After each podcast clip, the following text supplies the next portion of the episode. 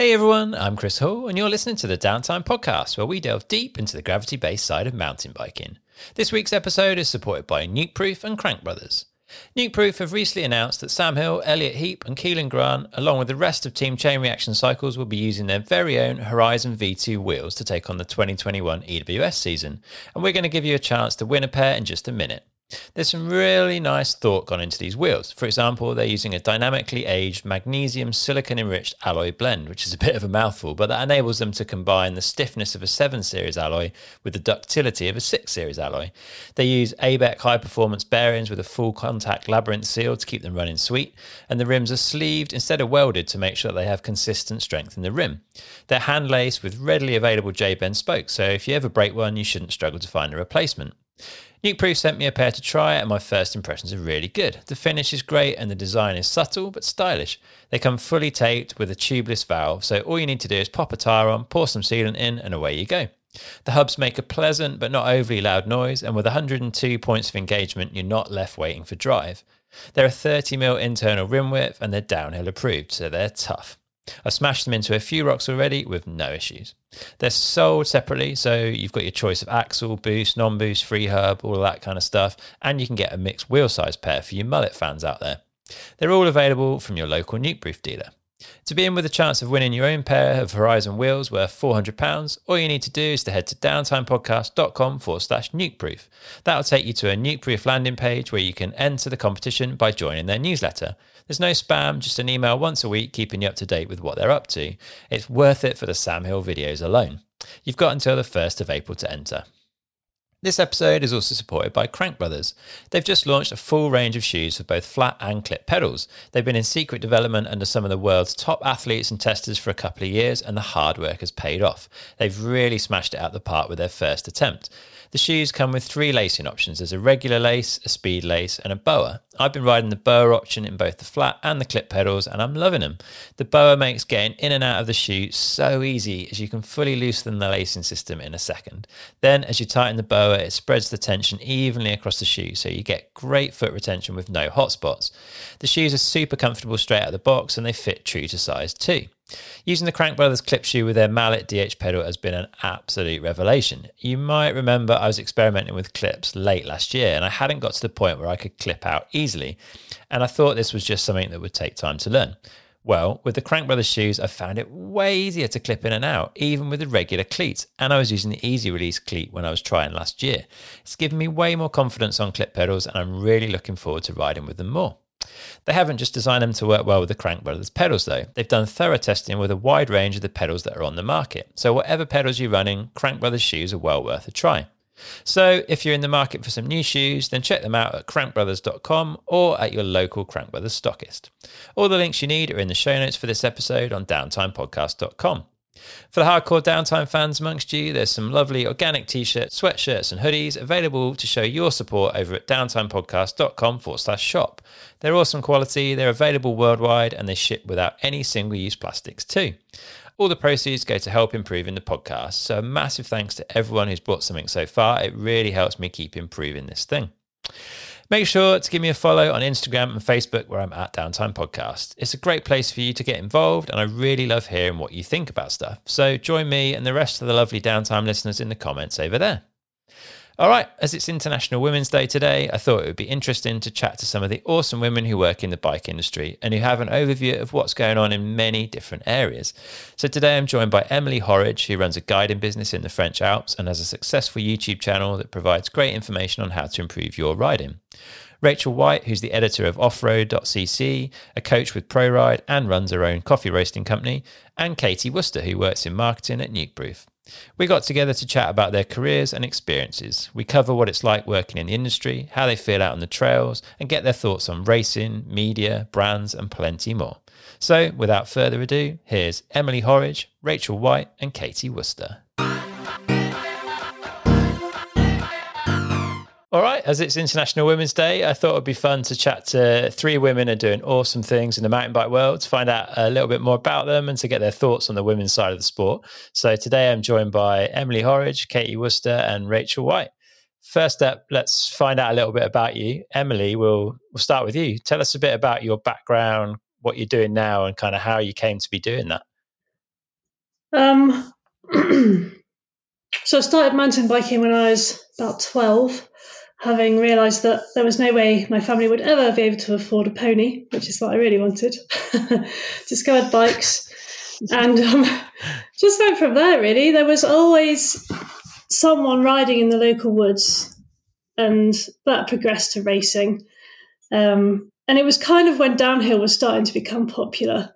So I did my first downhill race in 1997 and loved it. So from there, I just worked my way up through regional races, nationals, all the way up to World Cup racing, um, which I did for about. Well, I did my last World Cup in 2012. Then I had a little dabble in Enduro World Series races, which are really good fun.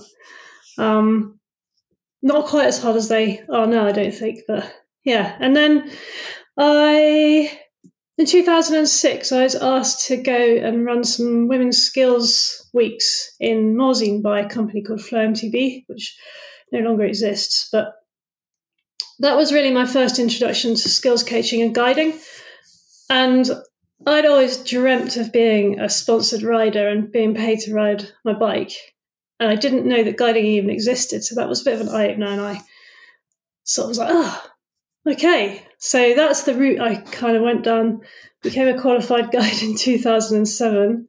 Um, went back to Morzine, did a couple of seasons in Morzine. And then I found myself in Les Arcs in 2011 working for Trail Addiction. Um, and then I ended up working for Bike Village. I've guided Trans Provence, and now I run my own business. Um, is called the Inside Line MTB, although I'm about to just call it Emily Horridge MTB because it makes more sense. Uh, so now I'm, yeah, I run guided trips in Les Arcs and around other parts of the Alps, and I do skills coaching. And I also wanted to um, try and help women. Uh, you know, I'm quite in, in I'm quite isolated in my little corner of the Alps when it comes to a big scene of women. So I decided to see if I could sort of help remotely, and I started a YouTube uh, skills tutorial channel in April last year, April 2020, to do that with the. Well, because I'd done some research and I couldn't find oh, I could find very few channels which were female led. Like you could find stuff where there was a female and then there was a guy, but the guy was the one saying how to do it and the female was like, "Oh, I learned this," and blah, blah, blah. and I thought it would be lovely to have, or really like hopefully inspirational and approachable for people to have a channel that's female led. Particularly, I you know I'm, I'm aiming towards women, although obviously everybody can watch it. So that's what I thought I would try and do to help people kind of from afar, and that's been going really, really well. Really enjoying it, and and it's just I haven't been able to post a video for the last couple of months. No, maybe three months because I broke my ankle. And luckily, it still seems to be taking care of itself. But um, I'm looking forward to getting back to making some videos now that my ankle is better. So, so yeah, that's me. So yeah, um, I I guide people and coach people, and I live in the French Alps. awesome! You've made some good choices there. Katie, yeah. what about you? You're a, a more recent uh, convert to the mountain bike world. Tell us a bit about your background and and how you got to where you are today. Yeah, definitely. I've not got anywhere near as an illustrious career as you have, Emily. But um, I only I moved out to Whistler four years ago, and I wasn't necessarily into mountain biking. I moved out for the snow and um, caught the mountain bike bug and stayed there for nearly three years. Um, obviously, it was pretty easy to get into the sport there. It's pretty much on your doorstep. Um, then work brought me back to the UK via Ireland, and um, I ended up just getting more and more into it. I actually think getting back to the UK, I've probably been way more into the scene than I have um, well than I was when I was in Canada. There's just sort of so many distractions, so many so many extreme sports you can possibly get involved with that mountain biking was just one of them. So definitely been sort of more focused on it when I've come back to the UK and I find the scene here really approachable and and really nice. So um, then yeah, that's kind of take taken me on a path of, of bike obsession, I guess, for the past couple of years, a relative obsession. And I was working for a um, paddleboarding company previously and decided I really wanted. I spend all my life looking at bike stuff, so why don't I try and do this as my job? Um, the job at Nukeproof came up a while ago, and I'd had my eye on it for quite a long time, and um, it came back up again eight months later, and jumped I hop, jumped on the chance, and very thankfully got the job. So I've only been working for Nukeproof for sort of six weeks or so, but yeah, so far so good. So it's ni- really nice to be involved in something that like I say, I spend a lot of the rest of my life looking at and talking about. So it's yeah, it's it's that's kind of in in short summary the uh, precis of what I've been up to. Yeah, you're working in marketing there, yeah. Mm-hmm. Yeah, that's right. Yeah, so support Rob Sherratt, who's the global marketing manager there. So um, pretty much get involved with everything, and that's just yeah, it's been eye opening and really interesting as well. It's it's amazing to see the different people involved in the sport and how the different kind of intricacies that you don't see from the outsider's perspective as well. So that's just been yeah, it's been awesome. So yeah, like I say, six weeks, but gone pretty fast. And obviously, as a result, I've then become more obsessed in the outside of my working life. So all ties in quite nicely. Awesome. Good stuff. And then, uh, Rachel, what about you? Wow. so a little link to Emily, although I did have a pony and it was very expensive, so I went to bikes instead.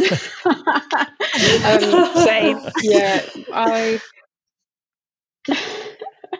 um, I find that quite a lot, lot of women in mountain biking. I don't know if it just makes them ballsier or yeah. happier balanced on top of a thing to have ridden horses first. Yeah. Um, but I started cycling actually um, with my other half when we first got together. I'd always been able to ride a bike, and we just started um, basically going on dates, bike riding together. Um, and my passion for cycling just grew from there. But in a, a job perspective, I did the mega avalanche and broke my leg in 2013 and had some time off from work. Um, I was a police officer at the time and started doing some writing for Enduromag. So I had a test bike from them and did some articles and stuff. And that got me the experience I needed to, when a job came up at MBUK, to apply for that and get the job. So I worked at um, Immediate Media for a little while. Um, one thing or another, I didn't stay there for that long.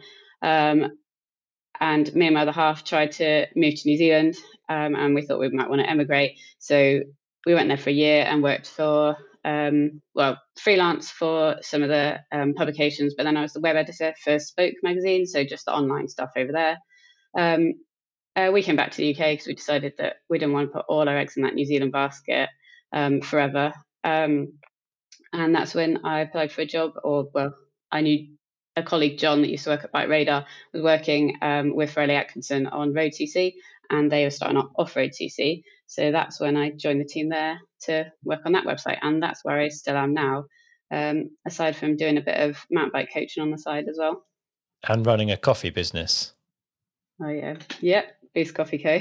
yep. So I was um, we had a coffee trailer to do events with. And of course, we all know the COVID story about that. Um, so I got into roasting. So I'm now roasting my own coffee, um, which is is really fun and um, like a lot easier to fit around stuff than events business. Um, but yeah. yeah, true. Amazing. Awesome. And you fairly Ooh. recently become editor at Off Road CC. That's right, isn't it?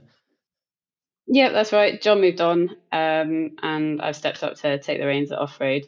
Um, and then we've um, got somebody to fill my role as well as lots of freelancers to keep filling the pages.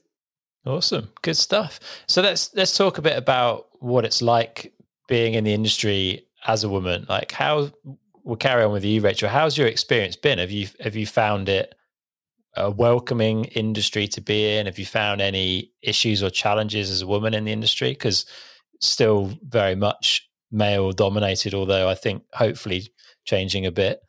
Yeah, this is where I sort of take a look at myself and wonder why I haven't had any problems if I should have had them. But I can really honestly say that I don't think I've had any problems because I'm a woman. I think that when I've had problems with people, I think um, that would have happened whatever sex either of us were, if you see what I mean. So in all, I found yeah. the industry welcoming and I've found it easy to get along with. The only thing that I can take that I think makes me maybe set up to have that experience is that I was that kid at school that had a real mix of friends and was happy in both male and female company and probably a little bit of a tomboy as well. So there's just comfortable working in any situation, if you see what I mean. I think that sort of leads on from there. Um, but yeah, I feel that if you set out just to see people as people and not um, make sort of divisions between us as male and female, um, everything flows along pretty well. Good. Well, that's good to hear. What about you, Katie? You're newer to the industry. What what has been your kind of impression of it so far, or very new to the industry, I guess? Really, very new. Yeah, yeah. No, I completely agree with you, Rachel. I think um, I definitely feel equal, and that's something that I feel is amazing in 2021. I, th- I definitely feel that everybody I work with, even though it's a predominantly male team in most respects, um, I, do, I feel that I'm represented in the same way. And I mean, I've previously worked in f- like fashion, fragrance, and beauty, so it's a completely completely female dominated world and my life changed obviously quite significantly since then but so it's quite interesting moving from that kind of really wow. female dominated world that is quite pro female in a funny kind of way to a world that is more male dominated but actually feels very balanced and very equal especially in the working world i feel my my point has a lot of validity in pretty much every situation and i don't feel i was sort of brought into the role because i was female i think hopefully i was brought into the role because I had the experience and and I was able to sort of bring a bring a different viewpoint. So I think I definitely felt, especially coming through the recruitment process um, at Nukeproof, that that was something I really wanted. I didn't want to be the token female, and that's definitely not what I feel like. Um, so I, yeah, exactly reflect Rachel's words really in that it's I felt a really equal, balanced um, viewpoint from from the role in the industry so far, which is awesome. Yeah, very much so. What about you, Emily? You're in a slightly different kind of position from the industry side of things with uh, like the tourism side and the social media and YouTube side of things. How have you found the response there? Really good. Um, I kind of, you know, I kind of feel the same way as Rachel and Katie. Really, like I've never, never really experienced any sort of. Mm, never noticed that there could be an issue because I'm a woman, I suppose. I mean, I do remember years ago some guys got assigned to me as that I was going to be their guide, and they apparently had a bit of a whinge about it. And then I took them out riding the first day, and by the end of the day, they were singing my praises. Um, but that's the only thing I've ever heard of. that's quite funny, really. Um, so yeah, I've not really had any issues, and I kind of believe that because I'm a woman running a mountain bike holiday business, that if there are any guys out there that have an issue with women maybe being quicker than them or anything like that, then they just don't book a holiday with me. So I get nice, open minded people who just love riding their bikes, you know. So yeah, I've never never really had any any problems in the industry as such. Had some funny experiences on the trails, but that's a different story. yeah, yeah. I was going to ask about that next. Uh, like, how has the response been, or how do you feel when you're out and about on the trails, and has that changed over the years? Because there's certainly from when I started riding, which is a long, long time ago, there are significantly more women out and about on bikes now than there was then, which is which is really good. So I'm assuming things have changed a bit. But what are your thoughts, Emily? Uh, yeah, I think they have changed a bit. I had a pretty funny experience. Well, to me, it was it was funny. Um, in Morzine in the summer, we were riding, we were just riding Pleney mainline, and we were trying to lay down a fast lap, and um, and some guys were in front of us. I think they just pulled out, and anyway, we got to the bottom, and uh, and they turned around and said, "Oh, sorry, we were getting in the way." You know, they were really apologetic. They weren't getting in the way at all. Like to be honest, I think they'd started from a standing start, and we were, you know, we had lost momentum, and they were, definitely weren't in the way. But it was so nice that they didn't turn around and see a girl and just say nothing. They turned around and said, "Oh, sorry, were we in the way?" Blah blah blah blah, and they were super nice about it. And like I say, they weren't in the way at all. But I think perhaps 10 years ago, they might have turned around and been like, oh, that was a girl. Oh, how embarrassing. Whereas now it's not like that. But then conversely, another trail I was riding, uh, like one of the secret, like steep gully tracks on, well, not very secret on Pleney, is it? But you know, I mean, I came across a group of French guys, and this I think happens more with French guys. They see you, they see a girl, and they're like, oh, bloody hell, we better get on with it because otherwise she's going to get in the way. And they and then they get on with it and you're on the tail and they and they won't move over they just keep going and i but i think that there's a little bit more um, what's the word systematic sexism in France. It's not as bad as it probably was, but I think the UK is more ahead with that. That would be my experience. I feel like male, well, French male riders can be a little bit more like a little bit more judgmental when they see a girl than perhaps British guys are at this point in time. Um, but yeah, it's. I think it's better. Like I went to, I went to Samoëns and passed a load of people on a on a trail, two guys and two girls, and I got a massive cheer because I was like nailing this steep bit, and I was like, "Oh, that's nice. That's really cool." Like, you know, maybe the girls are stoked to see another girl do it. I don't know, but yeah, that's yeah, it is different for sure, but, and, and I think in positive in the main. Yeah, yeah, that's good to hear. Have either of the rest of you experienced any strange behaviour or disappointing behaviour out on the trails? I was going to ask Emily a question actually. I was wondering if, in your experience, you have changed your mindset as well. Because while you were talking, it made me think that um, of a thing that came up previously. Because I um, I work for Pro Ride mountain bike coaching, and a little while ago, I said to Ollie, I was like, "How do do people know they're going to get me if they you know book in a session, or is it just going to be like, oh, that's a girl. I'm not sure I want to be coached by her. And he's explained how they do the booking process, so they know um, what my name's going to be. So obviously, it's good, they're going to know there's a girl. Um, and that sort of yeah. made me think actually yeah. like i shouldn't have had that worry because why should people think oh that's look that's going to be a girl that's going to coach me and, and i thought i don't usually think that in normal life when i'm on the trails um, but actually i probably would have done maybe five seven years ago so my mindset's definitely changed where i'm less worried about what people think of me and i'm probably not that much faster than i was five years ago maybe a bit um, do you find the same uh yes and no um I mean, I never uh, like riding wise. I've never worried about what people think because I just ride my bike and I'm pretty thick skinned. but um, but it, let's say you go to like quite a an intense place like a like dirt jumps or a skate park where everyone's in one place and everyone can see you. I definitely feel I feel like I've got to prove myself. I feel like I need to turn up, bust out like some styly move, not that I've got many, and show that I actually know how to ride a bike because they just stare at you and you're like, don't stare at me, I just want to ride my bike. But you feel like you've got to bust some moves, even if it's just doing a smooth run through the jumps or whatever, to to to prove yourself. But downhill and just out on the trails where it's not so like focused like where people can see I don't really give it I've never really given it much thought. So so I don't think no, I don't think my mindset has changed. But yeah. cool. To be fair, I'd say I would I feel the same as you, Emily, turning up at somewhere like a set of dirt jumps or a, a park. That like that pressure, suddenly everyone's looking at you and you feel like you've got to be able to prove yourself. Yeah. So I, yeah, I don't I don't know if that's more if that's a stronger feeling as a woman, you know, in the minority at those places, or whether that's just the nature of that sort of environment, perhaps.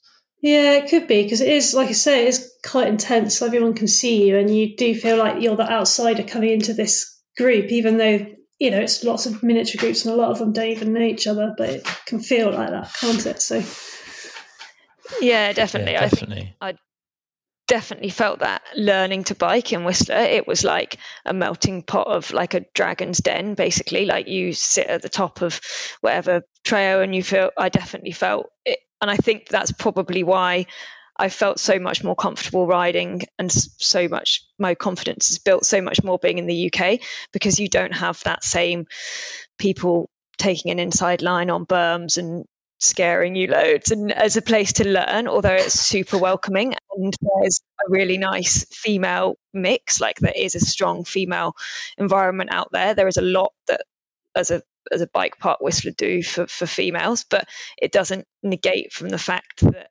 there is a certain type of person who only rides a line and who who wants you to get out the way and and I definitely felt that quite a lot in in Canada more so, less so out on the trails, but definitely in the bike park. Um, so I think, yeah, just talking sort of geographically, I guess more than anything, that yeah, being out there was pretty scary to learn to bike and i definitely chose the trails more than i chose the bike park because of those exact reasons of like you feel like you've got to prove something and if you do slow someone down you don't necessarily know how to get out the way and you're first learning to bike or all those sort of worries that you kind of think about and i was definitely mm. more conscious of it in the uk now i'm a, a little bit probably a little bit better bit more confident but also i feel like i can hold my own and say oh I'll go first. And I definitely didn't sort of have that confidence out there. So it's, yeah, maybe a bit of a park style riding as opposed to trail riding, but lots of other different factors as well. Interesting. And you've you've fairly recently kind of got stuck into the racing side of things, Katie. Is that right? Oh, very grassroots. Uh, let's not get too excited, Chris. yeah, only like a couple of very very grassroots. But, but yeah, I just I entered a race last year because we moved to a different place in the UK and I just wanted some more people to ride with. That was it. But I didn't care if they were male, female, young, old. I just wanted some more people to ride with. And I just thought this might be a good way to meet people. And I, it's a random way to do do that. But actually, it was it was exactly that. And there's a group of three girls now, just happened to be girls. We rode all the transitions together and we ride pretty much bar lockdowns, we ride every weekend, and it, it, we've just become really, really good mates. And it, I never thought necessarily that would happen, but I just thought oh, I'll try it, test myself. I'd competed previously with horses and quite liked that element of it, and I thought I'll give this a go. I'm not fast at all compared to everybody else, but actually, I really found it a really welcoming environment and just local sort of like you know regional kind of um, competitions, but it was so welcoming. No one made you feel that you weren't worthy of being there. And actually, I just treated it as a way of riding trails that I don't necessarily get to ride anyway. And yes, so far I've had a super positive experience from it and I recommend it to anyone who's new enough to it, really. That's awesome that you've met riding mates through it. That's uh, that's really cool to hear. What about the what about your other experiences? Maybe I don't know, Rachel or Emily on on the racing side of things. How have you found that?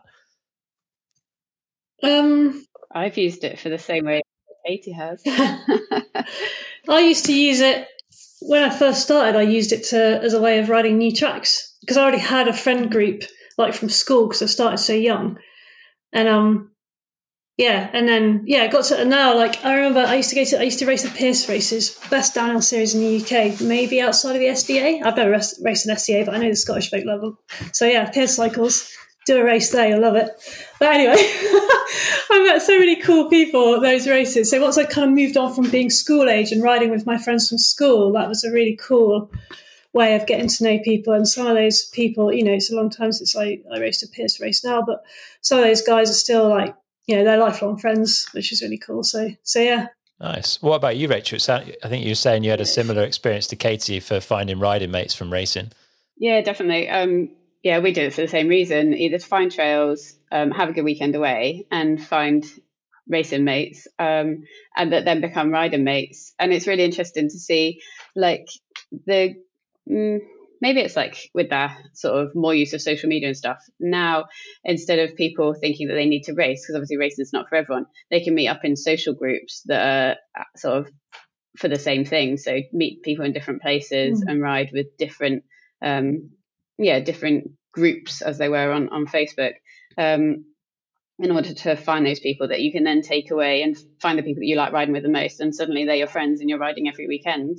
Um, so yeah, it's cool. It's um, I think after a year of not being able to race at all, I'm almost keen to go back, not to race, but just to have some like people interaction. yeah. Definitely. Is that you mentioned the online sort of thing away from sort of racing maybe like are there good resources that people can use then on kind of with Facebook groups or specific websites like how have you networked into the women's side of the sport or just the general riding stuff outside of racing? I wonder if it's um, maybe because of the area I live in now, moving to Fod, you see a lot of people like um, congregating at the, the trail centre, and then there's a couple of groups which um, are run by some locals that then um, allow people to join groups and, and, make friends, and then either move off on their own or come back. Um, it's um, not something I've been massively involved in. Um, I think mainly because I have such like a firm group of friends that we ride with around here anyway, and just having lots of like juggling lots of plates at the moment means like spare times um like limited. But um it's cool to see you see things pop up on like feeds and that that are people well coronavirus admitting um, that people are getting together and supporting each other. And i wonder if that's a female thing. You'd have to find out from some well maybe you be able to tell us chris if um, there's things like that that are as supportive for men. Um, i don't think there probably is is there? But women are such a supportive bunch of people that like yeah, and everyone everyone in mountain biking wants each other to grow. I think I think that is a theme between both sexes, isn't it? But women are particularly supportive of each other and helping each other learn. So mm-hmm. yeah, it's been cool to see. Yeah, Katie, you mentioned when we chatted the other day, I think that you you'd use some kind of Facebook group stuff. Is that right? Yeah, definitely. I was having an interesting talk about this the other day, and I was kind of saying, I don't know how I got onto one of these Facebook groups. I can't remember the what sort of prompted me to get there. But I kind of feel like it's one of those situations that if you were new into biking, you maybe had a trail center close to you. It's kind of these Facebook groups are maybe kind of like a door that you keep walking past and you don't necessarily open. So I do think that when you're in them, they're absolutely amazing. And I feel it's a the perfect platform to ask any question. I've seen all sorts go up on these pages and most of the time you either have a bit of a giggle altogether or you're just like great i wanted to know that and i didn't feel confident to ask it or whatever. But i do feel like those that are maybe you know obviously there's been a ridiculous bike boom those that maybe wouldn't uh, necessarily be introduced to them how would they find them? And it's not an answer that i have but i'm interested to sort of know that actually these exist and when you're in them they're absolutely amazing. And I think it's probably the bike female bike industry as a whole. Like once you're in it, it's great and it's so supportive and it's really community led. But what sort of how how how are people getting into them and especially these facebook groups i don't know i think maybe i was looking to buy a bike and i got directed to it or something like that or i was buying some pedals or something i can't remember and i managed to uh, sort of stumble upon it but i wonder whether if you aren't in that position would you not necessarily experience it for two, three years up and you know, I don't know. So it's an interesting kind of sort of thought that it, when you're in it, it's amazing, but getting into it is kind of a bit of a different story, I think. Yeah, Emily, you, I guess you promote your your YouTube channel and the video content that you're making through some of these Facebook groups. Like, have you got experience of the type of uh, rider that are finding these groups? That are there ones that are kind of very beginner focused and bringing women who are new into the sport in? Like, does that exist, or is it a more like a like Katie said, maybe a couple of years in, you might get towards something like this? Yeah, there's a couple of of uh, pages that I am in, and one of them's definitely kind of one of them's. I think it's very UK based, and it's very definitely kind of established riders. Um, it's the MTB Chicks and Trails one, I don't know if you guys have heard of it, um, yeah. but that's really cool because, like, you know, there's yeah, like Katie said, lots of people asking questions and lots of people offering suggestions and what have you. And then there's another one which is uh, US based, but there's there's quite a few people from all over the world in it, which definitely feels like it's more new riders. Like they're they'll like you can kind of tell, can't you? Like they'll post up photos of bikes, which I'd be like, oh, I don't want that bike. but it's just cool because, again, they're asking questions like, oh, you know, have you got any suggestions for what I should eat when I'm riding or what, what should I wear? You know, much more sort of beginnery type questions. So there's so there's two there, and I don't know I don't know how they find them. Like somebody I think I just I wanted to find some other some women's. Somebody told me about MTB Chicks and Trails ages ago. I was already in that before I'd started YouTube. Um, but the MTB Women's Experience, I think it's called. I think I just searched on Facebook for women's MTB and I found it and joined it just to see what it was about. And yeah, so so there's definitely different levels of of group with different standards of rider in. And then I recently joined the what's it called? The Cycling UK group, I think. And I've seen some questions on there which are mm-hmm. definitely sort of more like commutery type people thinking about getting gravel bikes or road bikes and and asking questions. I saw a question today about um, a particular bike and about the gearing, whether or not it'd be all right for climbing. So I went off and looked at the model of bike and then made a little response about what I thought it'd be like. So it's really cool because you just, it's really nice. It's lovely to have opportunity to, to, as a really experienced rider, to be able to offer assistance to people um, in terms of like just my experience with that particular thing of knowing that the gears on that bike will be perfectly good for climbing steeper stuff. That was what she was after. Yeah, just stuff like that. It's so nice to be able to to help people out. So yeah. Cool. Yeah, you'll have to send me some links to those, and I'll uh, I'll put them in the show notes so people can yeah, find okay. them. If there's groups yeah. that, that any of you guys have found useful, yeah, yeah please send great. them over. Let's let's talk a little bit about kind of the higher level side of racing because I know Emily, this is something that you're you're certainly very interested in and have a have a passion for tell us a little bit, you know, how you feel about the the current setup at World Cup, I guess, and then maybe the talent pathway from the kind of younger women all the way up. Like, what sort of how healthy is the women's side of downhill racing or gravity based racing from from your point of view? Uh, it's it's both healthy and not healthy. So by that I mean look at somebody like Mikayla Parton who's just finished top five in the world champs. That's amazing, you know. Like clearly for talented riders, there's still for very very talented riders who just maybe have a little bit of extra support. I know she's a privateer, but there's different levels of privateer. Um, there's clearly still a pathway if if you're very very talented, but if you're somebody who maybe is a slightly slower learner, I think it's quite limited. So, because of this top 15 qualifying thing. So, when I used to race downhill World Cups, it was top 30 to qualify. And to be fair and to be brutally honest, there were definitely people in the 20 to 30 positions in qualifying who probably weren't World Cup material. You know, sometimes that would be me as well. But and then they changed it. I think they changed it in 2007 to top 20. And I thought that was a really good balance between being the sharp end of racing and the sort of ability to progress because yeah top 15 I, I think i got top 15 like twice ever. Um, and whilst i'm clearly not the fastest rider in the world i'm not exactly rubbish either. Uh, so that's to me that's sort of like how difficult it is to get in the top 15 but i could get in the top 20 without too much difficulty. So if i had have wanted to progress if it was, I wouldn't go to World Cup now. If if it was ten years ago now, and I was still like trying to race World Cups, there's no way I'd go because I wouldn't think that I could get in the top fifteen. So I think that's a real barrier to to people progressing through, you know, from national into into World Cup downhill women in the women's side because I think it's quite off-putting to think that you're going to spend all that money and all that time and make all that effort to get to an international race and then probably not qualify because they've made it so difficult. I think the top 20, as I said, was just the perfect sort of balance between the two. And it would be really nice to see that come back.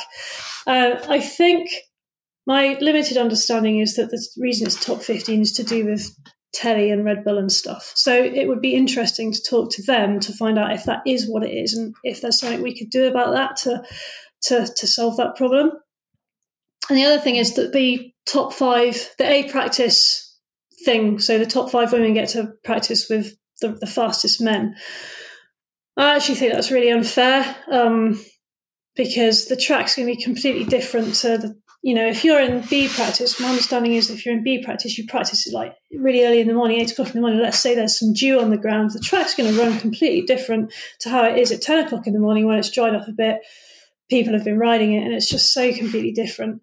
And I think that disadvantages the girls that are sitting in like sixth to tenth who have totally got the ability to get in the top five on any given day, but they're not able to practice with faster teammates or or, or um, or friends and look at lines together because they're not allowed to practice in that practice. And I just think that disadvantages them massively. Um, and it's a little bit worrying that the riders rep, the doesn't speak up about that because obviously it's to I think I'm not going to say who I think it is, but I think I know who it is, and she's top five. And um, you know, it's obviously to her advantage to to potentially not have those other five girls in, like if it was top 10 in A practice.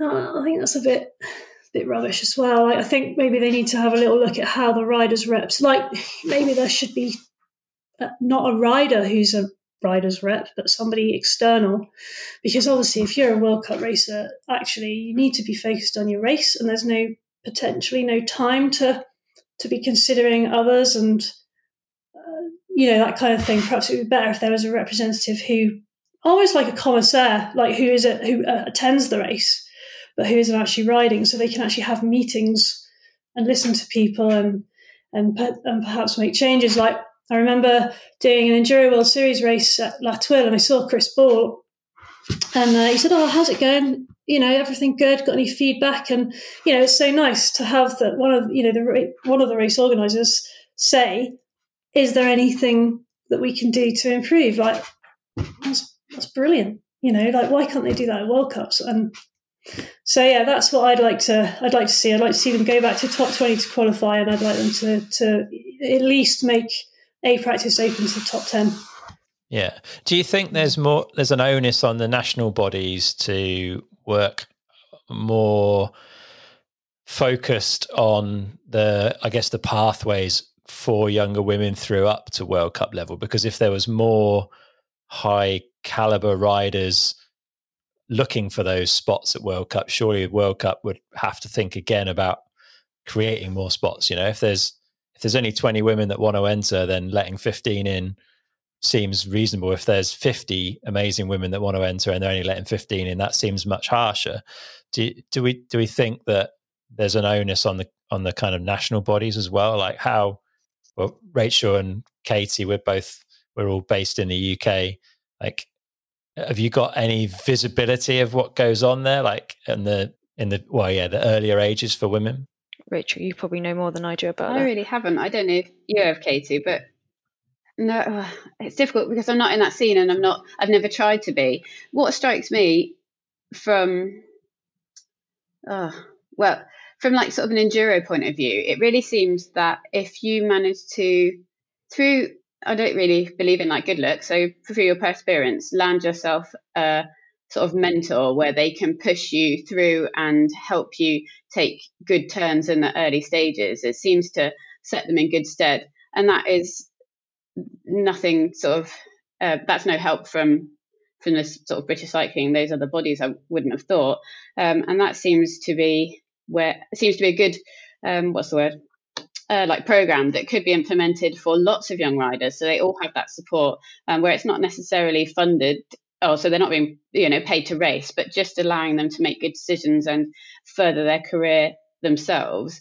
Um, but I really don't have too much insight apart from it does look like something's lacking. We seem to have a, a real lack of yeah. youngsters a- available to come up and fill spots. And it sort of relates to any, everything in women's mountain biking, doesn't it? There is um, there is obviously less of us doing it, and so there is less money, and whether that be down to kit choices or race slots for us to fill in the top 15 or top 20, it probably all comes down to money, doesn't it? Unfortunately. I've got a bit of insight into the British cycling side of things. I know they are working on talent pathways um, with a focus on mountain biking as well, and certainly with a focus on on the women's side of the sport, I think they recognise that more needs to be done. But again, it's yeah, they've had budget struggles and they've had issues through COVID and stuff like that as well. So I think trying to do everything they want to do is very very hard. But there certainly is an intention there, which is is good to hear, I guess. What what about in the the industry side of things? Yeah, I think and this might be completely contentious because I don't know if this is necessarily true. Obviously, I've got very limited experience in the racing world, but I actually think there's a bit more of a wider issue about talent pathways, male and female. I think it comes down to, like you said, Rachel, it, it finances. And I think there's a great, from my limited experience, a really great grassroots level and quite a good sort of World Cup level. But there seems to be quite a big sort of gap really in the middle there and i don't know that you know actual pathway would isn't necessarily that clear, especially I think for for young people. I think there's great, you know, sponsors take you on and, and you can progress through different sort of but there's an awesome level of grassroots racing and there are some ridiculously fast young riders in those. But how do they then make that jump? So i sort of see it actually as as a more of a male an overall sort of thing rather than actually male or female. I'm, I'm not saying at all that it, it's equal because i don't know about it enough but it it's interesting to see that there is there's struggles from both sides um, i think sort of across the board really It'd be interesting to see if it was possible to think of everything as one big money pot. So cycling pathways or whatever it might be is just you know so maybe the men's side makes more money but it's split evenly so we can totally um why shouldn't we? There's 50 let's say there's 50 50 men and women on this planet. Why shouldn't there be just as many women racing at those speeds and at those elite levels as men whether whether it's this sport or another sport i guess? Um, but that would be dream world, wouldn't it? You know, like some brands might um, uh, make a cycling commuter helmet and a mountain bike helmet, and they know that the mountain bike helmet is gonna um, gonna sell less because more people might mm-hmm. buy the commuter one, but then like the funds are sort of split over both, yeah, so definitely. investment in both comes from yeah, the same place. I was just gonna say, like following on from what you said, Chris, about um, British cycling trying to to do some some good stuff with talent pathways. It was actually really nice to see uh, for the world champs this year that they. So when I was racing, they uh, do you remember um, what's it called? World champs was in uh, Fort William in two thousand and seven, and they set some criteria which me and somebody else met, and then they said, "Oh no, we're not going to select you." Um, there was a bit of a hoo ha. Well, not not a major hoo ha, but a bit of a hoo ha. They've always been very strict, and they're always like, "We're not going to send you to world champs unless you're absolutely a medal uh, hope." And then this year, they sent some people who perhaps weren't going to get in the top three, but they sent them anyway. And I was like, "Oh, what? That's cool. That's refreshing because finally they're sending some people who can gain some experience." And then hopefully, maybe they'll get to go next year. And then Mikayla comes fifth. I mean, I'm not sure what her best previous World Cup result was, but that's amazing. like, what if they hadn't have sent her? What if they'd have gone, oh, well, let's look at her previous results. Oh, we don't think she's going to get a medal. Uh, you know, that's just so refreshing to see that they actually sent some people that, that may not have been allowed to go previously. Um, yeah, so I hope that will happen again this year. I hope that it wasn't just because Rach was injured and and yeah, so fingers crossed that that continues in the right direction for sure. Yeah, definitely. Yeah. Rachel, you mentioned kind of brands and allocation of funds. Are there uh, particular brands out there that you would say are doing a good job on the women's side of things? Are there particular projects or particular brands that you feel like, okay, that's that's impressive, or does everyone need to do a bit more? Difficult, isn't it? I think because a lot of brands do a lot of good things differently. So there's one brand that might do great fitting kit. Like I'm quite enjoying using some Leatt kit at the moment, but then their downfall is that they don't provide a properly waterproof jacket for women. So they have different levels of kit, and the women's jacket is only the lowest level, which is useless as waterproof. Um, so yes, I'd spend money on them, but actually they don't provide everything that I want. And you find that again, it must come down to it's come down to funding, isn't it? There's obviously they're going to make less money out of cycling kit for women because less women are going to buy it. But actually, we still all need those things. Um, but then there's other brands that are producing like for like. Like I had some seven Mesh stuff in on test recently, um, and if there's a men's jacket like that, there's a women's one, and it fits great. And it's so their the plus side for them is that they they seem to be able to match men's and women's stuff, which is great. Um, there are a couple of brands that spring to mind. It's um, it's always refreshing for women's kit to fit well um, mm. and not just be sort of short shorts or shorts that fit around the waist but not around the legs. I'm sure that is a, a thing that most women I speak to are crying out for, and I'm just yeah. not sure why people haven't realised what most women cyclist thighs look like. um, but Yes, I mean, Katie might be able to insight into like the Nukeproof line. There's probably some bits missing in that line that you'd like to fill, definitely, as, as compared to the men's. Hey, yeah, definitely. And I think it's I just joining the brand. I was like, oh, hold on, I need an extra small, like, and I'm not it's not a good thing or a bad thing. I just needed things that were small because I'm pretty yeah. tiny, and it's just and it, it's maybe it's I don't know. Is it a chicken and egg scenario? Like, are pe- women's views getting projected to those brands in the right way, or is there a, a, sort of voice? Is there a way that brands can listen to those those women that need that? And you know, for example, our, Rob's not involved in mountain bike chicks and trails, so he might not see on there that women really want you know, like uh, something that fits around the waist, but something that's got more room around the legs because we've generally got strong legs because we ride bikes. You know, it's those kind of things. So I think there are so many brands that speak to my core values. And although I want something that fits really well, I, I definitely obviously want something that fits me. I can't be dealing with something that's flapping around or whatever. I think being the size I am, I don't necessarily have a load of problem with different fitting. So I think it's maybe it's us using our voices in the industry to kind of say, right, what do you guys want? We want to hit like it's it's kind of giving a voice, I guess, a little bit more than um, it's. I think it's very difficult for brands to understand what women want if they're not interested, if they're not involved, or vice versa. And I think also then there's multiple different problems of how do you size every single person on the planet? It's like the same for men as it is the same for females. So there's got to be some leeway. But things like you know shorter sleeves on jackets mm-hmm. and you know room for your chest and room for you know having your your phone not not on your chest because it's yeah. uncomfortable as a woman and things like that. Like they're definitely little nuances that i think is yeah. it, we can definitely do as brands that we can elevate people's voices a little bit better.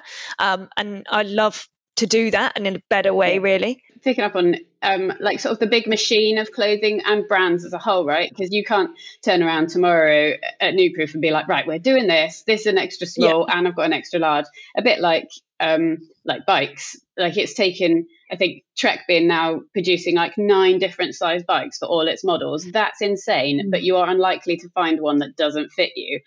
And so then you think, oh, it's a big old machine to like get all those cogs wearing and make those changes. But actually, let's say I've been properly in this industry since like 2013 and it's now 2020. So from having to wear men's Troy Lee downhill shorts for years, mm-hmm. it's actually all evolved like yeah. pretty quickly. And if things carry on picking up this sort of pace and keep rolling along like they are, um, it's exciting, and yeah. there's so much more choice now than there ever used to be. Yeah, it's really cool. I, I um I went off to um, Scott France the other day to pick up a bike, and uh, I was chatting to the to the marketing lady there, and and we were just talking about the fact that there are way more women getting into mountain biking, and women love to accessorize. Like they enjoy just going shopping for the sake of it, and I think they really appreciate that, and they're trying to like, you know, make.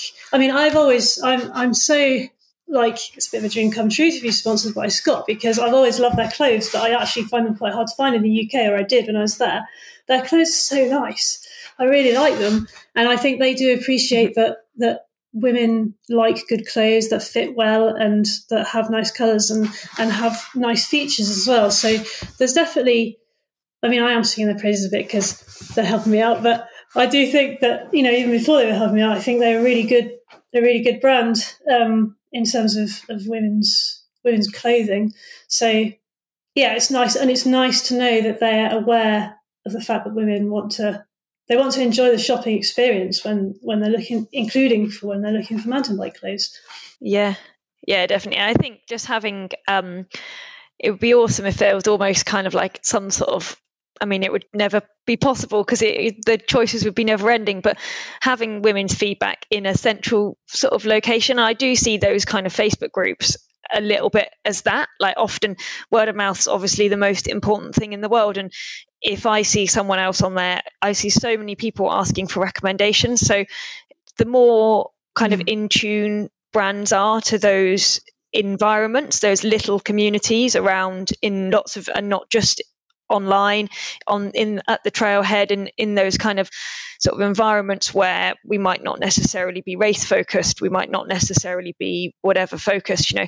Actually just being a little bit more in tune is is so going so far. And like you say rachel there is so many more options in three years even since i've started riding that than there were before. And i think in the uk we are really good at that. So i definitely think we're there's exciting things to come for sure. That's good to hear. What do any of you find like specific gaps? Is there anything that you're really desperate for that works for you that you can't find out there at the moment? Like I've previously found it quite difficult to sort out shots um, because I've got a strange shaped bum. so like on the what must be like the international standard of sizing, my bum should be like a size 14 and my my waist is a size 12. So trying to sort out shorts is such a pain in the neck, but I think that's just unique to my shape. I don't know. so yeah, it'd be nice to have maybe a bit more bum space. yeah.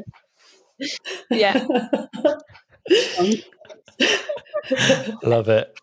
I think apart from actual clothing being women specific, the only thing that I use, or the other thing that I use that definitely needs to be women specific randomly is backpacks, but it might just be short people specific. So that sort of like like um bike sizes, you need the one that fits you, whether you're male or female. But yeah, backpacks. I'm always backpacks mm-hmm. too long for me. Hit me in the mm-hmm. back of the head. Oh, that's um, Interesting. I'm quite sure, and I've had that problem before. Yeah. Buy yourself as women's pack. It might not fit any chest as well. we'll yeah, no, I think I don't know necessarily. I've had again, like I say, like I've probably got a more boyish figure than a female figure, but I've got a partner who's similar-ish size to me and it's like he struggles with the same things big it's too big around the waist or it's too small around the waist. So actually i don't i don't know whether i have particular trouble in something that i'd want female specific but again i'm probably not a great representation of a larger part of the market. So i mean i've got an amazing pair of riding trousers. The only sort of thing that I've got super short arms, and it's the most annoying thing in the world when you have tops that like scuff round your hmm. gloves and as you're trying to fit it all on and under different layers especially in the winter so yeah just just little things but i think yeah i think backpacks i've got I bought myself one and we share it, which is fine, but it fits me. And it's a nice Evoc one and it's short and it's hmm. female, sort of more female specific, I guess. And it fits my little tiny short back and that's perfect. But had I had something that was knocking me in the back of the head, like, yeah, that would be yeah, it's just it, it is about being comfortable and especially for new riders, I think it's about feeling in, sort of empowered in that you aren't like, oh God, the trousers are too tight, like I look silly or whatever. You know, it's kind of bringing confidence to people in what they wear. So I think as long as brands are bringing confidence to a lot of people and performance, of course, and all the things they want, I think that's really important. That's such a good point. Yeah. Like just being comfortable and like when I'm coaching, I sort of try to talk to people about like the mindset they might like drop into the start of a trail. And it's kind of the same thing, isn't it? If you walk out your house or get out the car in the kit and you know that it's not going to mm-hmm. cause you any problems, it's like one less mm-hmm. hassle thing mm-hmm. to think about. And then you can get on and enjoy a ride. So it's, there's such definitely, a good point. Yeah. Let's, let's talk a little bit about mountain bike media. How are the media doing in like covering the women's side of the sport, both racing oh, and non-racing. Oh well, I guess you two, out of all three of you, might have seen there's something that's blown up um, just in the past few days about uh, somebody wrote into MBR and said my wife's really angry because there's not enough women's content in MBR and it's absolutely gone off. And poor old MBR are getting a bit of flack for this because they sort of said, well, we haven't got a female staffer, and everyone's like, well, just hire one then. Well, yeah, I think that's easier said than done. I can kind of see it from both sides.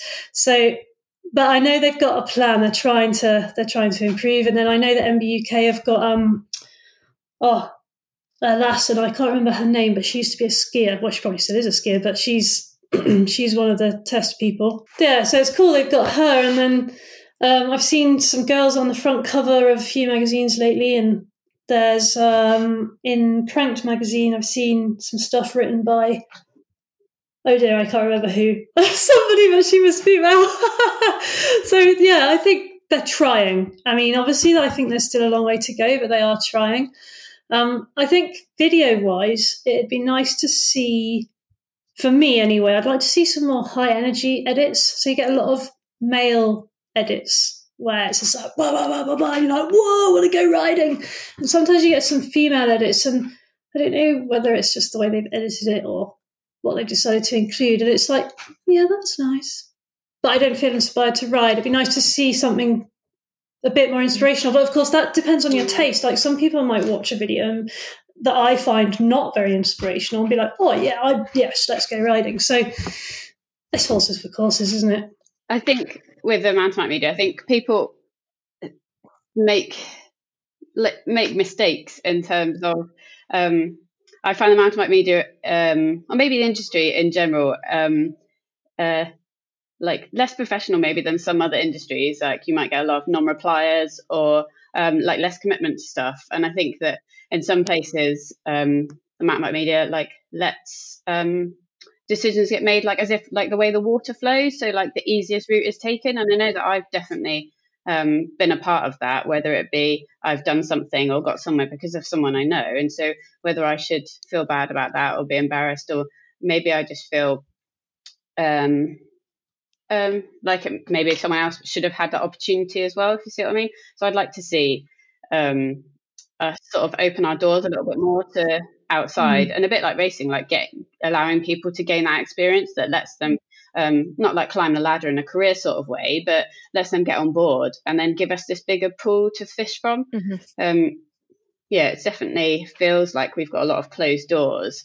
Um, and what, yeah, why aren't MBR and MBUK opening the doors to someone else um, to come in and say, well, this is me. I'm totally new to this, but I ride bikes. I know what I talk about, and I you know, I think there's probably few actual trained journalists. Everyone's sort of learnt on the job. So let's teach a few more people to to learn the job and have some more um, more ideas and opinions and more varied pool to choose from. Yeah, that would be really cool. I think.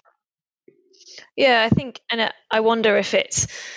I mean, I seem to be talking about this a lot, but I wonder if it's almost uh, putting like Rachel. You say like you feel like maybe you should feel embarrassed about it, but actually if I was looking at that, I would say absolutely not. You know, like you put yourself out there. And I think that's a terrifying thing for a lot of people to do. And I can only talk from my own very limited experience, but I hounded the HR person at Nukeproof until they gave me an interview. And I thought I've got nothing to lose. If they say no, I'm not going to get it. If I they say yes, I have a chance of getting it, you know. And so is it that a more kind of like push yourself out there, females, ladies, women, and the opportunities may be more fruitful for you if you push yourself out there. And we encourage people to do that because that isn't an easy thing for everyone to do. And I'm not saying that is. And I totally understand that, but is it that we push people to to put themselves out there a little bit more? Like you'll get knocked down. That's the same as everything in life. I think that you do, and male or female. And I think it's p- pushing people to put themselves out there because the opportunities won't come and land on their lap. You know, we all are having to work hard mm. for it. Maybe females a little bit more, but actually pushing ourselves into that limelight so we're less easy to ignore, I guess. I think some people would argue that, oh, I have seen people arguing that, oh, well, just because you're a woman, you shouldn't have to try harder, you shouldn't have to push, you know, put yourself out there. But mm-hmm. actually, if you think about yeah. any walk of life, if there's something that you really want to do and that's your dream, then you do what you can to, to make it reality. So it doesn't really matter whether you're a guy, guy or a girl. Kind mm-hmm. of what like what Katie was saying. Like you, mm-hmm. if you want to work in the bike industry, then figure out how to do it and crack on. Whether you're a girl or a guy, just you know, like uh, yeah. I think you've got to you've got to put yourself out there and not be held back with this idea that mm-hmm. oh well I shouldn't have to put myself out there because I'm a woman. No, no, don't worry about what sex you are. Mm-hmm. Just crack on and just try and make it happen. Yeah, yeah, exactly. Yeah, I can tell with what we um all think in the same way. I like because that totally what you've just said sort of epitomizes how mm. I want myself to be seen as well, Emily. Like I, I just want to be um, mm-hmm. a person that reviews bikes, and it doesn't matter um, like what sex I am, and it doesn't matter what sex person yeah. is that's reading the review. I just yeah. want them mm. to relate to me. So yeah, take yeah, men and female out of it. My my experience of the mountain bike world or mountain bike industry is that you do have to push. Like I wouldn't the, the podcast yeah. wouldn't exist if I hadn't been quite stubborn. So I can understand what you're saying completely that you really you yeah, you have to keep showing up mm. and you have to keep yeah. pushing on the doors until they open if you really want to get somewhere. And like you say, I think that is universal whether you're male or female, but maybe it's it it feels particularly relevant in the mountain bike industry to me. That's been my experience anyway. I think the thing that we do have to overcome, maybe as females, is that we, um, and this might be like part of, um, not part of the way we were brought up, but just the um, wider society as a whole maybe does think of us differently, which is obviously something that we're trying to combat. But I think that leads to us being maybe a little bit more timid or having to learn to be pushier mm. um, or learn to like trust ourselves and be more outspoken. I know that when I first started going to trade shows, I would be super nervous just about having to make like small talk and whether that's a male or female thing. I can't think that I'd ever really seen any blokes in the same situation as me sort of having that problem. So then I had to overcome not wanting to make small talk with people and learning to make small talk to then keep pushing and make those connections that then will potentially in the future like further my career but definitely yeah. intermingled with with each other and sort of how society drives us mm-hmm. i suppose i think i'd agree with that actually like literally just before this podcast i said to david my husband oh, i was a little bit nervous and i was like i don't know anything about I don't know anything about what we're supposed to be talking about. He said, Don't be silly. Yes, you do. And I think it's just almost like you say, it's like societal I don't know, the way that we're brought up, maybe, that makes us doubt ourselves a little bit and, and to lack yeah. confidence. And maybe, you know, maybe now that that started to, Definitely. people have realized that, like people of like, like our age who've now got children, maybe that won't be said to their to their to their daughters. I don't know, but it'd be nice if it started to be a bit more even in the way that children are treated, so that they believe in themselves. Yeah, so we can just hope for that. But yeah. yeah. And I think it it yeah. kind of rem- sort of makes me think of mountain biking as a whole. I think I've always felt like yeah, like I'm really nervous on so many, and I'm like, right, I've got to overcome this. So, for, like, and I think a lot of people feel that it's it's a sport where you feel very um, you're put, constantly pushing boundaries. I think for a long time before you get comfortable on in a, a wider sort of variety of different riding terrains. And I think if we can push ourselves in the sport to do things that scare us, because ultimately women whether this is casting aspersions, but ultimately women are do have a more self-preservation kind of outlook. If we can push ourselves to do that in the trails, we can mm. push ourselves to do it in our working life. And I feel biking is the only reason I yeah. have felt confident to stand up and in a room full of male, female people which whatever gender they are but who are of a higher level or you know have sort of different responsibilities from me and biking has definitely given me that confidence over any other sport because i if i can prove to myself that i can whatever hit this i can prove myself that i can do that outside of my life so I, i'd like to hope mm. that hmm. biking can empower women in that way that we can if we can do it out on the trails we can definitely do it in a group of people that's so cool it's definitely true definitely true. Like um, when when I'm coaching people, like I always think like um, so. A friend once said to me, he's like, "What you know, you want to feel powerful, which is exactly what you're saying, Katie. So stand at the top of the trail and make a pose, whatever it might be, that makes you feel powerful. And then, like, because everything physical is like mentally mm-hmm. related, isn't it? So you feel powerful, you feel like you can achieve it. So then you go down the trail and you you actually nail that corner or whatever it is, and then bit by bit the trail puts itself together because you're empowered, mm-hmm. and that's what you're also explaining about your your well your career, aren't you? Yeah, exactly. Yeah, cool. it gives me goosebumps when you t- talk about that, but that's so true. Yeah, and I think you get to the bottom of the trail and you're like. Hell yeah. Like, I just did that. And I am not the type of person, like, all yeah. my school friends are like, sorry, you now ride bikes. You used to be scared to get on a pair of skis when we were at school. And now I'm like, yeah, well, now, and it, it is, it's that whole proving to yourself, I think. And if I, I really hope that that peters out and filters out to the different sort of sectors, I guess. That's awesome to hear about that trans that transfer of how you feel on the bike to mm. how you approach things in in the rest of life. That's really cool. What so as women in the sport and in the industry, how do you guys feel about being role models yourselves? Do you feel a pressure? How do you go about being the best role model that you can be? Uh, go on, uh, Emily. Um, we'll start with you. I suppose I never really thought of myself as a role model um, until one or two people that I've guided or friends have said that they somehow find me inspirational, and I was like, "Oh, you just I just didn't realize." So from my point of view, I've always, I've never felt any pressure to be a role model, and I've always just been myself. And you know, I'm genuinely passionate about bikes and riding, and enthusiastic about you know when I'm guiding or coaching. I just like get so stoked that people are enjoying themselves and that they're progressing. It's that's just me. That's just how I am. Um, but I think kind of looking outside of myself a bit and a bit more wider, it's important. Yeah, so it's important to be yourself and to be genuine. And I also think it's important to be gracious. In you know, sometimes you see people at the races who perhaps didn't get the result that they thought they should, and they need to not let that show. You know, it's important to to be a, a, a gracious second place finisher or third place finisher. I don't want to call them losers, but because you're not a loser if you're on the podium. Doesn't matter where you come, really. But yeah, do you see what I mean? Though, like, yeah, it's just important to be. it's just important to be a nice person, I think, and just you know, just mm-hmm. yeah. I think that's to me that's what's important. I definitely don't think I class myself as a role model in any way, shape, or form. But Emily, I'm definitely inspired by your videos. So I, I watched or tried oh, to do wheelies during lockdown because of your videos. I did land on my bum lots of times, but that's fine.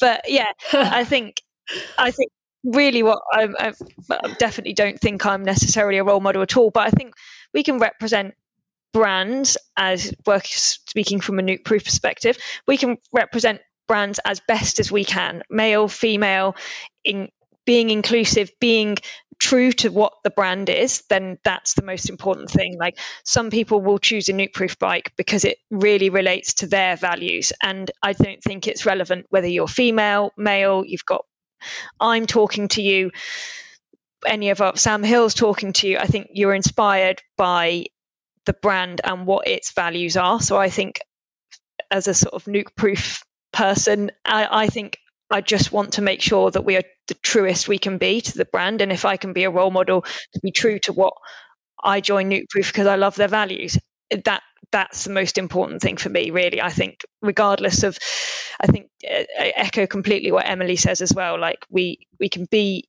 positive and Im- invite people into this world because it it's an intimidating world maybe but if you if you align with the brand's values bring them on bring the customer on the journey like it's a cool place to be. And i think if you can align with people's values then you're you're halfway there.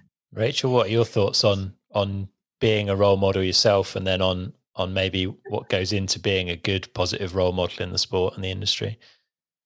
It's difficult isn't it? Because um anyone can be a role model, right? So whether it's my mum or it's Emily, whoever I look up to, I think for me, the girls are right. It's about being a genuine person. So if I looked at Tracy Moseley, for example, and thought that she was a role model for me, um, I find myself thinking about what she is or might be like personality wise and then trying to follow because everyone has great successes right so whether whichever racer it is so i know that she's successful and ace on a bike but then actually it's the way that someone um uh oh, like uh, behaves around other people yeah. that's actually the most um sort of thing that i yeah exactly um so that's the how i would hope that people would look at me as a role model for the way that I behave and then keep tabs on that and make sure we always behave well and a genuine person.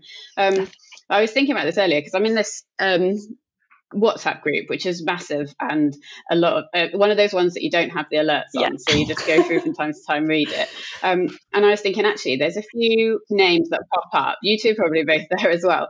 Um, so there's a few names that pop up time and time again, and I think actually those girls are pretty sound and they're obviously quite outspoken in a good way. And almost we could not tell people who need to be role models, but utilize these people to be more um, like of a driver in this mm-hmm. women's industry. Mm-hmm. It'd be interesting to, yeah, see if we can take these people that we think in the industry make good role models and see if they can um, form some sort of collective to help people that are that don't have as much access to being able to speak out um, be able to drive things forward in whatever sphere it might be. So sports bras to periods to yeah.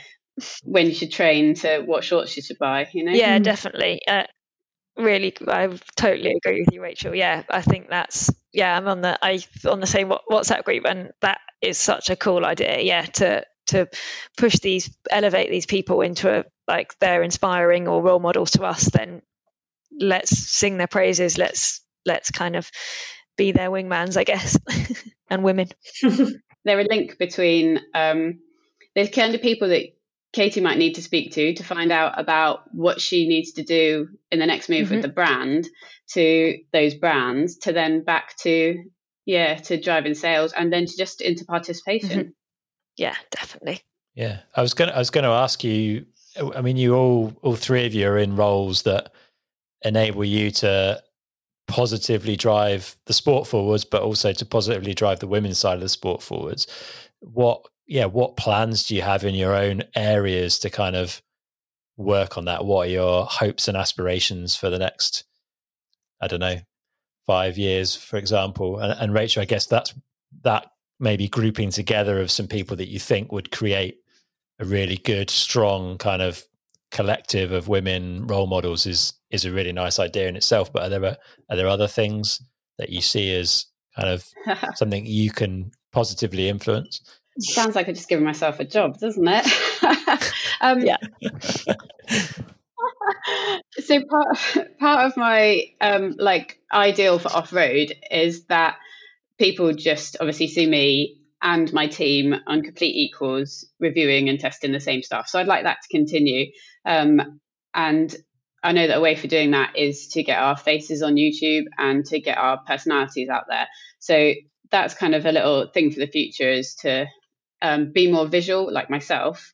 Um, but as a to sort of give back to other people, I'd quite like to um, do some stuff around e-bikes and women. It seems to be still like a lot of. I think another thing with is me being stereotypical to my own sex. We're quite like um like to beat ourselves up, and there's a lot of women on e-bikes where they feel that they should still say I've just got this e-bike because I can't keep up with my other half and so da, da, da. and I said to a lady the other day I was like you've got a normal bike and you've got your e-bike right? You choose to ride the e-bike because there's a choice you've made that you want to get better at downhill. Mm-hmm. like not downhill racing or anything like that but just riding downhill. So kind of believe in yourself and like stick with that choice that you've made because it's fun. And don't beat yourself up about making a choice that you think you're losing fitness or doing it because it's a cop out or whatever it might be because it's totally not um, so I'd quite like to do some e-bike racing, mm. um, and I'd like to, yeah, yeah. So maybe get back into racing, do some, e-bike, and hopefully allow those people to see that we can make a choice and not beat ourselves up about because other people are thinking that it's easy or that you know mm-hmm. e-bikes are, are, are, not for people that want to train hard or race or anything like that. Um, don't think anyone's sort of really taken a stand for that just yet. So that'd be cool. Definitely if Corona goes away. Actually, I've got some thoughts about e-bikes as well. So uh, one of my friends did the EWS 50, I think, in Pietra Ligure, and she's been raving about it because she really she enjoys the climbing element of, of e-bikes. And then I saw Tracy's um, Tracy Moseley's videos on EMBN with uh, Jonesy, and uh, like seeing like the best way to get up hills and stuff. And I was like, oh, that's really cool. So I hope to be able to produce some e-bike related videos in the future. Just talking to Scott about that at the moment, so hopefully that'll come off. So, um, and I'd like to try a, a, race. I'll die on the uphills even with a motor because I'm rubbish at technical climbing. but yeah, that would be. I sort of yeah, I'm kind of with you on that, Rachel. I think yeah, it'd be really cool to to do some more with e-bikes. Yeah, and like you say, like just have people realize that they've maybe picked that bike because it gives them more fun. It makes riding more accessible. Let's let's uh-huh. imagine a typical housewife with two kids. She hasn't got time to go on a two-hour mountain bike ride, but she can nip out for forty-five minutes an hour on her e-bike. Brilliant, you know. Like when I don't know when, uh-huh. yeah, uh, you know. I just think that's really good. But Oh no, I was just gonna say like the the gains that you can get like from riding that e-bike just for the two hours, wherever it is, is so much more than mm-hmm. just getting out and riding your bike, right? And it comes back to yeah, like yeah, the feeling good, of empowerment. You know, personally, I find if I just go outside, if I've had a busy day on the computer or something, just go outside for an hour, it just makes me feel so much better. So if an e-bike means you can do that, mm-hmm. yeah, like you say, it's just better for you more than just the bike riding. So yeah, I don't. I think e-bike's yeah. brilliant myself. I don't actually have one yet, but working on it. yeah, definitely. Like I think they all sound, and I've not been involved in the e-bike world at all, but I think exactly as you say, like if if it lets people go and ride for two for get out, and then that is awesome. Like that's so much better than thinking you don't have time to do it or whatever. Um, from a like shameless plug perspective, we're we're actually launching a women's series um, with our epic roster of athletes. So we've got some amazing athletes on the brand, obviously, um, and I think it's something that I've been working on not to to come in with a feminist perspective, but to just, again, like I say, reflect maybe those voices that brands aren't necessarily able to listen to. Like it, it maybe, you know, it's not it's not an option. It, it works both ways. So I think really to answer the questions that not just I had, but that everybody asks. I mean, I put a Facebook post up in Mountain Bike Chicks and Trails not so long ago, and I was like, I don't even use Facebook. I was like, oh, I'll just post in here, see what happens. And the response was unbelievable, talking about what would people like to hear from our female athletes like you emily like learning those skills breaking it down hearing from a woman like all the different things that people that really relate to people. And I think it's just building that relatability. There's a lot of mm. relatability for males in the industry, in the sort of mountain bike world, but I don't know.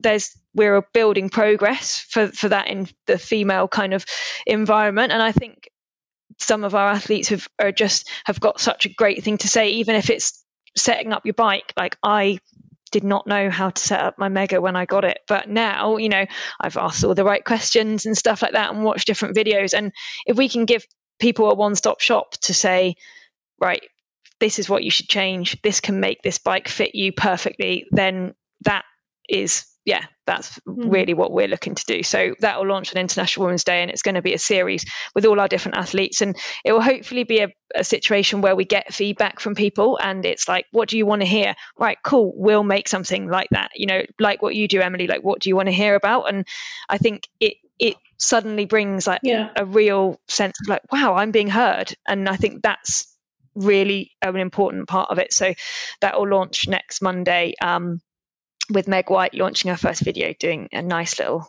video that she's been prepping. So yeah, we're really excited about it, and we're really open to hearing people's perspectives, especially in the media, especially out on in the the wider world. So yeah, girls, if you have anything you can you can share with us, and we can share with you, then we hope it's a knowledge sharing platform as, mu- as much as it is a informational piece as well.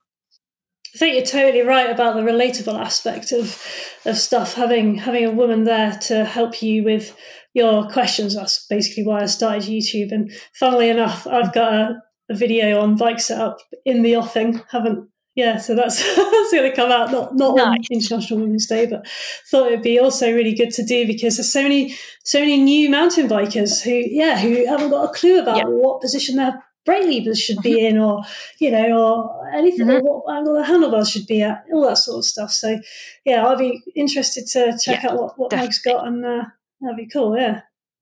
Yeah, yeah, for sure. And hopefully it'll be a platform where we can all share information, give to each mm-hmm. other, and push each other's platforms because I think that's what it is about. And I think as women, we are just really happy to do that. Like, I think we all want to m- make sure each other's doing well. So I think that's, mm. I've definitely noticed it in all the different groups. People uh, you know they're their, their biggest kind of hype man i guess for for each other. So yeah i think hopefully that'll be that'll yeah. be um be be great to see emily for sure. Awesome. That's really cool to hear. Yeah look forward to seeing that.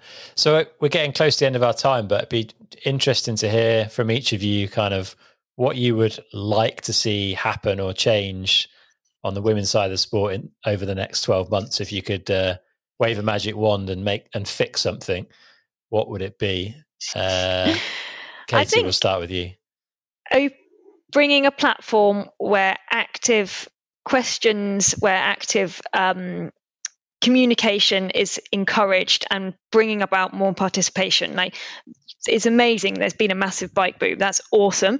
But giving those people who have just bought their first bike a platform to be involved in the wider, the more, the, or the sort of more, maybe more niche part of mountain biking that we've experienced as of you know getting further down into the the bike world actually giving people that little opening those doors for people and making sure that we are open doors um, bringing participation making sure there are talent pathways making sure there's information out there for people that they feel confident when they go to the trail and they don't feel that they have to be the pe- people who say, "Oh, you go in front of me." Actually, standing up and saying, "No, no, actually, I'm going to go in front. I'm faster than you," or whatever. You know, like just bringing that confidence to to female riders across the board. I think would be really great, and what in whatever that is, clothes fitting, bike fitting, information, you know, social groups. I think there's so much that can be done, and it's an exciting time for sure. Yeah, good stuff. Emily, what about you? What would you change in the next 12 months? Oh, this is really difficult. I don't know. I really, it's just there's so much to choose from. Like, you know, something that's close to my heart is obviously this top twenty, top top twenty uh, qualifiers at World Cup. So that's probably not going to happen. So you know, but then Rachel's idea about the role models from that, that WhatsApp group, which I don't know about, but that's uh, that would be mm-hmm. pretty cool. But I just think I, mm-hmm.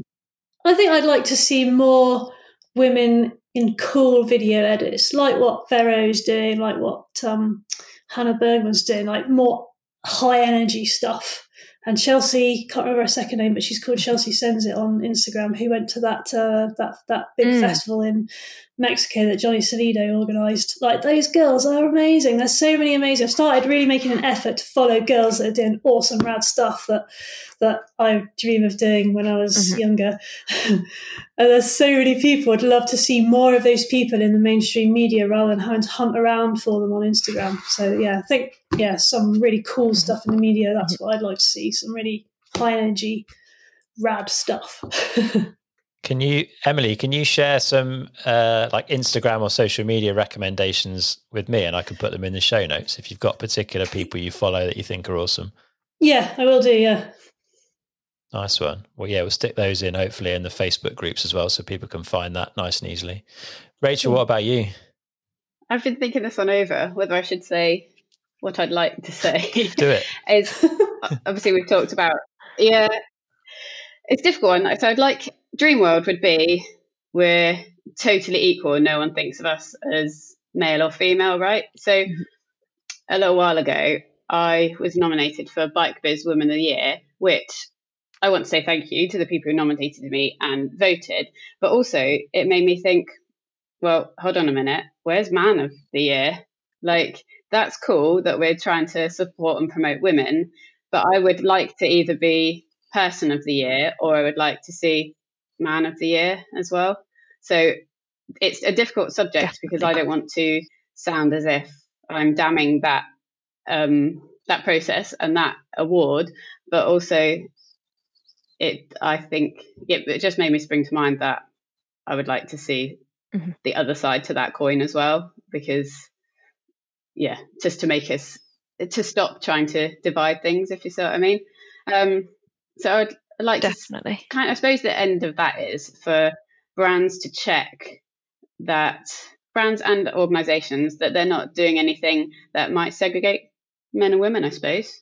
So we can start mm-hmm. as well as Emily and me and Katie. If we, um, I don't really know if you guys have got children, but or if we or when we do, we grow those children to not think that there's any differences. But other people need to filter down from the top backwards that sort mm. of change processes mm. and change the way we, we think about things. Um, and yeah, definitely. Yeah. We we were having a conversation about this recently about we don't call out our male riders that are great male rider Sam Hill's looking great here. We we call like when we actively make a choice to not do that, like because it's that exact example, Rachel. Like we don't call out whether they're male or female when it's men. Why are we like great that we're we're pushing this, but also yeah, we're calling out everyone should be calling out people who are rad regardless of gender you're mm. absolutely killing it on a bike and that's that's cool whether you're male female prefer not to say whatever you, you want to identify as you are rad and that's it and you're rad within exactly. your own right exclusive of any gender term i think totally that's amazing, yeah. actually. You've just even brought up a topic that none of us have even thought about. So, as well as we've uh, tried not to exclude men or male or females and link them all as one, there's all those other gender uh, like topics that we could get into that mm-hmm. actually maybe we've done that between the three of us. We've not even given them a second thought, eh? So, yeah, there's Definitely. so much more to it, hey. yeah, for sure. Yeah the, yeah, the deeper you dig, the more complex it gets. Oh, eh? too right. Yeah, absolutely. yeah. And then, I guess the, the, the positive is that people are thinking about it more. There is more activity, and there is a more, there's a better awareness. I think certainly within a lot of brands, maybe not everywhere just yet, but it feels like things are improving. Probably just a lot slower than ideally they need to. Mm-hmm. Definitely. Yeah, definitely. Everything takes time to to get into a process, especially when you're talking with big brands, and it's, mm-hmm. everything has a commercial aspect mm-hmm. to it. So, yeah. Yeah. Cool. Well, we should uh, we should probably wrap up. I've taken up quite a bit of your time this afternoon, but I really appreciate the three of you hopping on and, and joining me for a chat. I've definitely learned some stuff and got some really interesting insight, and I hope I hope the listeners will enjoy it too. Um, just as a closing point, where would you like people to go and look? Uh, Emily, I'm guessing you'd like people to go and check out your YouTube channel. Yeah, so YouTube, uh, yeah, so it's youtube.com forward slash Emily Horridge, or I've just launched a new website which is emilyhorridgemtb.com. So either of those two spots, people can find out a bit more about me and uh, maybe come and have some coaching with me here in Les Arcs or in Morzine, or have some holidays. Yeah, that's where to find me. Oh, nice, holidays. Definitely. I remember them. yeah. yeah. Katie, what about you? Where would you like to send people?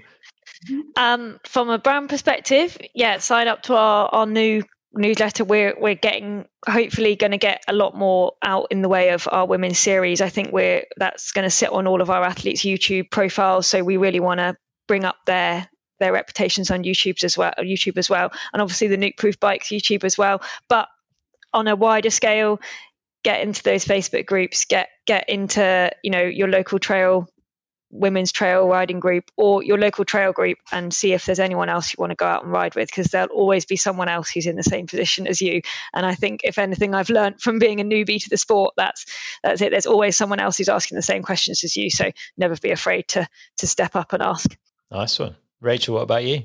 Yeah so work perspective um, i'd like to ask people to go to off-road cc which is www.off.road.cc so that's the website that i work on. Um, and i think from a female perspective much like the other guys um, head over to, i suspect instagram's probably the easiest place to message us for um, mm-hmm. like support or trying to get in touch. There's, i'm sure there's loads of people that we know that someone might just need a link to whether that be riding in whatever area or just a bit of bit of advice. So my instagram yeah. oh i think is Rachel underscore white one maybe, but just yeah, I use that sort of try as a platform to try and connect people. So head there, definitely. And the other girls yeah, probably do the same as well. Yeah. Cool. All right. I will try. Yeah, I'll try and put all that information in the show notes as well. So hopefully that's a, a nice, easy place for everyone to go and, and, find all those links. Well, it's been yeah, it's been really cool chatting. Thanks so much for taking the time out of your days, and uh, yeah, look forward to seeing how things progress in the future. Yeah, thanks very much. Thanks, Chris. Cheers. Thanks so much for having us. Thanks, ladies. All right, that's it for this episode with Emily, Rachel, and Katie. I really hope you've enjoyed listening. A massive thanks to Crank Brothers for supporting this episode. I highly recommend you check out their new range of riding shoes, especially the versions with the boa closure. I'm loving riding both the Mallet E clip shoes and the Stamp flat pedal shoes. Crank Brothers have really hit it out the park with their first ever range of shoes, and you can check them out at your local Crank Brothers stockist or over at crankbrothers.com. Also, a massive thanks to Nukeproof. If you're in the market for tough, well designed alloy wheels, then definitely give the Nukeproof Horizon V2s a look. If you fancy the chance to win your own set, then you can enter the competition by joining the Nukeproof mailing list before the 1st of April over at downtimepodcast.com forward slash nukeproof. All the links you need are in the show notes for this episode over on downtimepodcast.com. If you want to represent the show, then you can grab yourself a t shirt, sweatshirt, or hoodie by heading over to downtimepodcast.com forward slash shop, with all the proceeds going to help improve the show. All right, you know what to do. Please help me out by keeping spreading the word about the podcast. Tell your riding mates and share the episodes on your social media. It's super helpful and it helps me keep this thing going. If you've got a couple of minutes, then a review on iTunes is also really helpful. So hop over there and get that done. All right, there's another awesome episode coming up tomorrow, in fact. But until then, get out and ride.